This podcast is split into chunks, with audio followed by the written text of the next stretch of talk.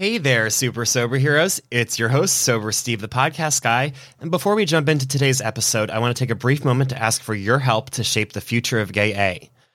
Over the years, this podcast has grown and evolved as I've grown in my sobriety.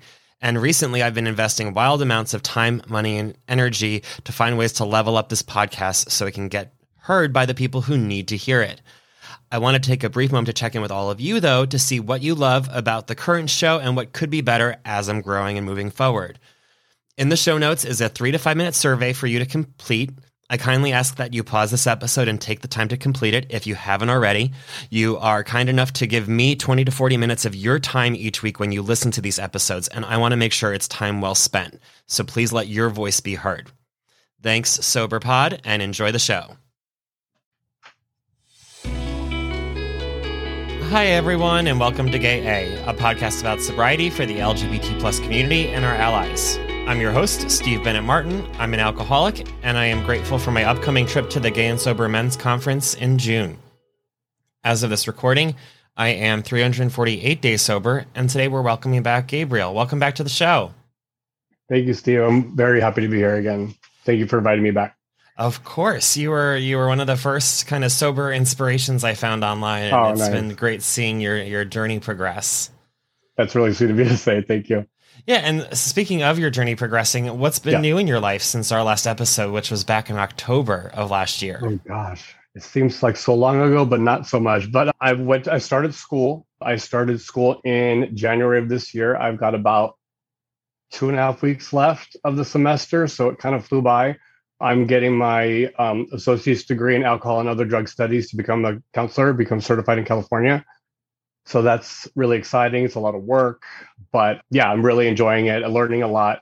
I'm still working in recovery. I've I started to branch out more socially. So like I'm um, you know, I'm putting myself out there and you know, kind of dating and you know, I joined a recreational dodgeball league. Just like, you know, now that you know things have kind of settled down in my life, I'm kind of tipping my dipping my toe back in the in the social scene. So but yeah, other than that, it's just working, doing meetings, focusing on my recovery, school, and I'm trying to have some downtime in, in between. Yeah, it's, it's so interesting, like going to school for something that we we live every day with, uh, alcohol and recovery. What what's something Yeah. that like you've learned in school that you you didn't learn through your own recovery route?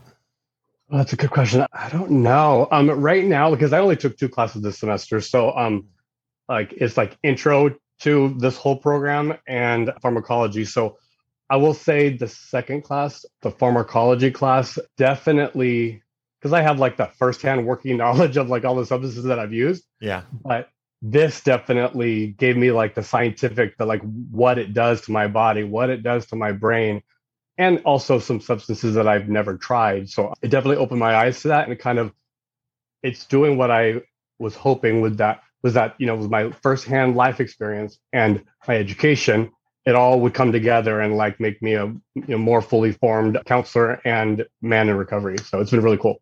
that's awesome. Yeah. And with your recovery, out of all the topics in the world that you could have chosen to speak on, you said you wanted to talk about relapse. Tell us why Yeah, you chose yeah. that. Yeah, whenever I get the opportunity, I I I love talking about it. Um, that's a very big shift from the past because I am someone who has relapsed time and time and time again. And you know, as of this recording of this, I think I have like 319 days, 320, I think, days sob- sober. And this is the longest amount of sobriety that I've had since I started using and being in recovery, which is like almost 20 years. So I've worked really hard to get where I'm at, but I don't ever want to lose lose um sight of all the I don't want to say mistakes that I made, but how I got here. You know, I I've, I've bumped and bruised, I've fallen, gotten back up, but I know that it's important for me to keep talking about it Mhm. for two reasons. One, it reminds me where I came from. It reminds me where I could be again if I don't focus and keep working on myself and my recovery. And also through sharing my story, I hope, I humbly hope that I can help anyone else who was is in my position of where like you know I've gone to rehab so many times and I've raised my hand as a newcomer so many times, and you know I'll have almost a year and like if you know, I, if anyone can, if, if I can do it, anyone can do it because I, I never thought I would get six months, let alone almost a year. And, you know, I, I, like I said, I work in recovery and I work at the program that I, I, I graduated from. So I love talking to the current clients who are struggling, who are like just coming back again from relapse and just tell them like, look, there's hope, man, you know, look, and, you know, just have faith, have hope. And if they see me doing well, and I'm doing this for myself, but I never would imagine that I'm I'd be here with this time working and going to school and you know again humbly hope I, I want to give people hope that it can happen because there's many times where I didn't think it would happen for me, but it's happening. So yeah, I mean, speaking of those times where you didn't think it would happen, I mean, tell us about some of like your your relapses and you know yep. what what led you to that. Yeah, you know, I've spent many many days, hours, weeks, months um in treatment and therapy trying to figure out like you know like the relapse before the relapse they say right mm-hmm. i think there's a there's a there's a part of me that subscribes to the method of you know it could have been it could have been a day ending in y that caused me to relapse whatever um, i think there's a lot of like underlying unresolved trauma and resentment stuff that i needed to work on but I, I, could think of probably I'll pick two that are like the biggest ones for me. One has been loss when I've like suffered a loss, like you know, I've lost both my parents. I've um, I've lost friends um, to death, but also I've lost relationships, and there's a lot of that in my story. And when I wasn't working a program of recovery, I didn't have the tools. I didn't have the fallback of the community, and my go-to was to just completely numb myself out and run from them. So I remember particularly, you know, when my mom died, um, I was in a tailspin, and I was also going through a divorce, which was another loss and I'd just been fired from my job, which was another loss. So those major losses and pain and trauma have been a big trigger for me because I just I don't want to deal with what I I'm experiencing. And then the other one is um stress and anxiety. It's a huge trigger for me. My drug of choice is crystal meth. I was a big drinker as well, but the crystal meth is what took me down, took me out. And when my life gets too hectic, when my life when I allow my life to get so bombarded with stuff, even good stuff like busy work and like, you know, what social life, all that stuff. I have to keep it balanced because if I don't, um, I get all this pressure built up, right? And the quick fix to release that pressure is drugs and alcohol. I just, as soon as I use, it's like, ah, I can breathe. And I'm that weird tweaker who like you know, when I would use meth, I would relax. Like I could breathe again. I could just kind of chill. I don't get speedy. So yeah, it's definitely been my crutch when I'm dealing with or not dealing with things that um, I just I'm I should be or managing better. So I work really hard at that. I mentioned in the beginning that I've been really busy and I'm doing a lot, but I have a lot I have a hyper awareness of of keeping a good balance and practicing self-care and when things do get out of whack, pull it back because you know, as much as I've learned about myself and as much as I've done really well, I'm that addict that can quickly forget. You know, if I'm not mm-hmm. completely, continually working on myself and not in therapy and calling my sponsor, I can forget really quickly. And I don't want to resort to those old coping skills that do not work. Yeah, I mean, I'm now curious because I'm having one of those work weeks where I'm just feeling it consume yeah. me. So, like, how do you find that balance? What do you do to balance it all out? Yeah, you know, you you mentioned earlier about you know working and living in recovery. So it's a challenge because you know I've avoided this field, um, working in recovery, being a counselor, because I felt it would be too much to live and breathe recovery for myself and also do it for profession. I'm glad I chose this. I'm glad that because I'm doing really well and it's like it makes sense for me. You know what I mean? Like, you know, sometimes you do something, you're like, oh, okay, this is what I was missing, right? But there's some validity to what I my fears were a little bit. Like I it takes a lot of energy out of me to like focus on myself and my clients and you know my coworkers and there's so much spiritually and emotionally that takes out of me right and there's the physical part of it of course because i'm busy but more spiritually emotionally i'm giving a lot of energy and it can be a lot for me at times and i really focus on you know i'm not really good at meditation i'll be honest i'm yeah. really bad at it so I try to focus on like just day to day, like taking those moments, stealing them away. If I can like step away for like five minutes and just kind of breathe, check in with myself, calling my sponsors a big one. But I make mistakes. You know, I think it's always going to be a struggle for me at some level. But um, yeah, some days like you know before we started this, I was you know today's been a pretty crazy day, and like I haven't been able to like kind of you know this is the first time I'm able to sit down today, really. And I also have to be you know kind to myself when I do do that because it's going to happen. I just have to make sure I reset as soon as possible so it doesn't build up. Yeah. And with all of your relapses and struggles getting and staying sober, looking back, what would you say was your rock bottom? Whether that be you know a physical rock bottom, a spiritual yeah. one. I know that that's kind of a yeah. term that sometimes people have trouble identifying specifically. But yeah. what do you consider yours? I feel like I've probably had a few in my life, you know, because I've kind of gone up and down, up and down in in my recovery but I'll just, I guess, speak on the most recent one because that's the, the last time. Like a lot of us, the pandemic was really hard for me. I had lost my last relationship due to my using in September of 2019, and I had relapsed again. And next, you know, next thing you know, everything shut down, and I had nowhere to be, nowhere to go. So I had this crazy idea of like, let me just maybe live a life of like doing what I want, drink, use, do whatever with no guilt, no shame, no expectations, and I'm going to do me, right? Well, it's true what they say that once you get into recovery, it kind of ruins it for you. Like I, I, I couldn't ever like just lose myself to my addiction, right? So all of 2020, like it was, I became a daily user. I was just not taking care of myself. I wasn't eating, sleeping. It was a very hollow existence.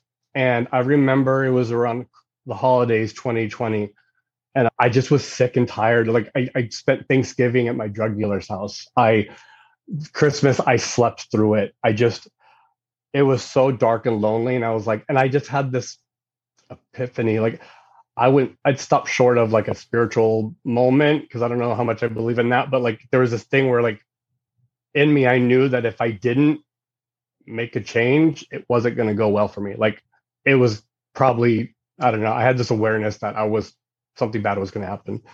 So I just came to treatment. I just I went to a treatment center I'd never been before. I I got a recommendation, and I compl- I just showed up. I just like called them. They arranged it.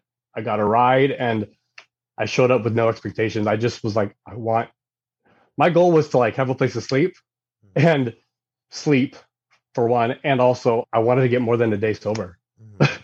I mean, and that's I guess desperation, and you know I didn't have any other expectations. So the fact that I'm here at this end of it and ended up with the job and school and all that stuff, it's just I I definitely I don't d- diminish that that bottom for me because that's definitely what got me in the store in the doors.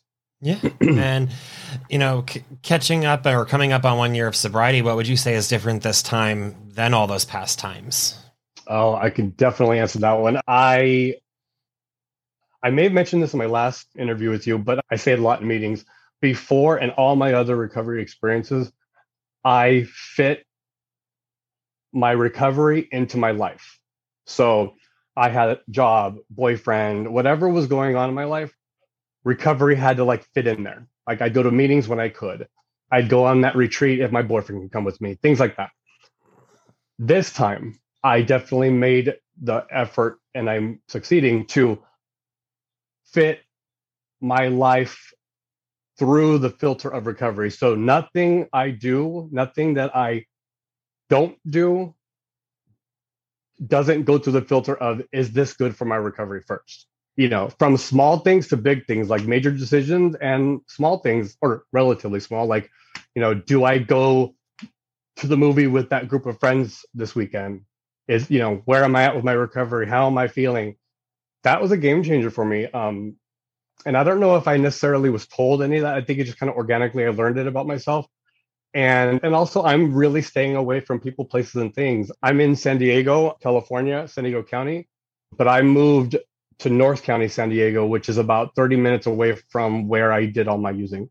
So no being away in proximity from all of my um, people, places, and things and haunts is definitely um, a, a game changer because I you know, before I would test myself and like kind of like hang out in the area, just see if I could do it.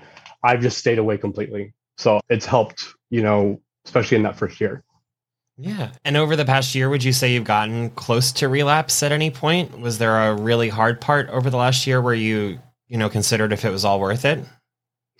I thought about that and no, I've probably like emotionally felt like I was out of control and everything, but like using or picking up was never like an option for me, thankfully. And I really attribute that to the fact that I completely removed myself from my triggers. Like you know, bars, dealers, neighborhoods just that trigger me. And I have set my life up in a way that, you know, I live and breathe my recovery and I, I live with addicts in recovery. My coworkers are addicts in recovery, my boss. So I live and breathe it, kind of like you said earlier. So that's definitely helped me not get to that point. Because in the past, I think that if I had that out of whack emotional feeling and I was like, you know, a five minute drive from wherever, it, it probably would have turned out differently. So not being near it, it, it not really being an option has definitely, you know, made a change. Yeah. And not since not everyone can have like the privilege of living and breathing yeah. and working and being around you know people mm-hmm. in recovery what kind of advice would you give just the normal person who might be struggling with getting sober or staying sober? Yeah, I would say, you know, it may be too, I don't know if it's too broad, but like um, faith and hope definitely was what got me to this point because I'd also say try not to figure it all out right now. Like just, just some advice I was given early on in this, in this recovery. At the end of the day, just focus on this this 24 hours, getting another day clean. Because I've also I've I've tended to be the guy that wants to figure everything out. Like where am I going to go? Where am I going to be next week? Where am I going to sober living? What's my job going to be? I see it with clients all all the time. You know, everyone has to go through their journey, but like any advice I would give is just slow down, breathe. Everything will come in time as long as you just keep doing what you're doing, focusing on staying sober. It will all work out. You don't you may not know how it'll work out, but it will work out. You know, I'm testament to that. Like, I didn't come here saying I'm going to get a job. I'm going to, you know, work in recovery. It was I just wanted to stay sober, and I just one foot in front of the other and did. Oh, and that's the last thing I'll say is take the suggestions. This time, anything my sponsor or my boss or who my counselor told me to do, I tried it. Some of them didn't work. Most of them did, but at least I tried it. So yeah, you know, maybe not do be so willful because we addicts and alcoholics like to be willful. yes, they, we certainly do. I know when I it's gotten a little bit better. I'm pretty much now like my sponsor will like tell me to do something. I'll be like, okay, there's a reason why you're telling me, and I can choose whether yeah. I'm going to listen to it or not. But exactly. you know, what would what was one thing that someone told you to try or do that you were like, this isn't going to work, and you were like, oh crap, it actually does. Oh yeah, let me think. I can't think of anything off the top of my head. You know what? um, counselor told me to try my hand at poetry, and I wouldn't call myself like a creative. I'm, I'm I'm more analytical. Like, give me an assignment, I'll do it. But when it came to creative writing, like I was like, ah.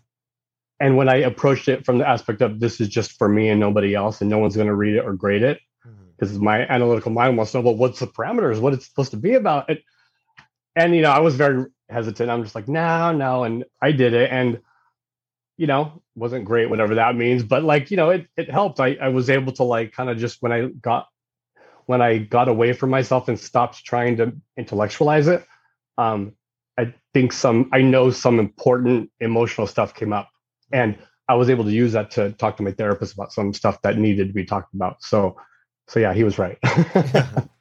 That's awesome. And looking ahead, like not only hitting your your one year very soon, but looking yeah. further into the future, what, what's what do you feel like is in store for you right now? Uh, definitely, school is is you know, like I said, I'm I just I'm finishing up my first semester, so that's a big priority for me. Um, I'm going to summer school, so I start that like just a couple of weeks after, and I'm taking on more responsibility at work, which it's taken me time to get there, and I'm glad I took the time. So I have my counselor who's now my, my, my clinical supervisor, who's I see him as a mentor. He's taken me under his wing, so I'm really excited because I'm now taking on individual clients. I'm now facilitating groups. I'm doing outpatient groups, And I feel like it's been a really nice organic evolution of my career. And then other than that, just continuing working on my recovery. I'm definitely going to continue trying to be more social because I think that's important, but also social in a safe way. Like most of my activities are either with sober people or sports and stuff. Um, but yeah, just keep doing it one day at a time and, you know, keeping my, my goals and my, my, you know, my future, you know, on the horizon and just really just chip away at it and not overstress myself because I can overthink it sometimes. Yeah. And I mean, thank you so much for coming back on. I know that, like I mentioned at the start, like you're just a huge inspiration. I, I know relapse isn't part of my story. So, so it was like nice getting to like hear what you've been through. And it kind of, as you were talking, kind of reminded me of like, I think it was in Captain Marvel, but it was like in some super movie where it doesn't matter how many times you fall down. What yeah. matters is that you you get back up. And like I imagine yep, exactly. like little superhero Gabe. Yeah, I love that. Yeah, absolutely. That's what matters. Yes. Now, uh, if the listeners wanted to follow you on Instagram or find you, how would they do that? Yeah, um, on Instagram, my handle is at the it's at the dot archangel mm-hmm. Gabriel, and then on TikTok, I'm at the underscore archangel Gabriel. Excellent. I'm a big Marvel X Men Archangel fan, so it works out for perfectly for me. Perfect. Well, I'll be sure to put that in the show notes. Uh, thank you for coming awesome. back. Uh, the door is always open for another guest spot. I really appreciate it. Thank you so much, Steve. Thank you. And thank you, listeners, for tuning in to another episode of Gay A. Please rate and review if you found this information helpful. And if you're interested in sharing your story, you can email me at gayapodcast at gmail.com. Be sure to follow us wherever you're listening so you can get new episodes when they come out every Monday and Thursday. And until next time, stay sober, friends.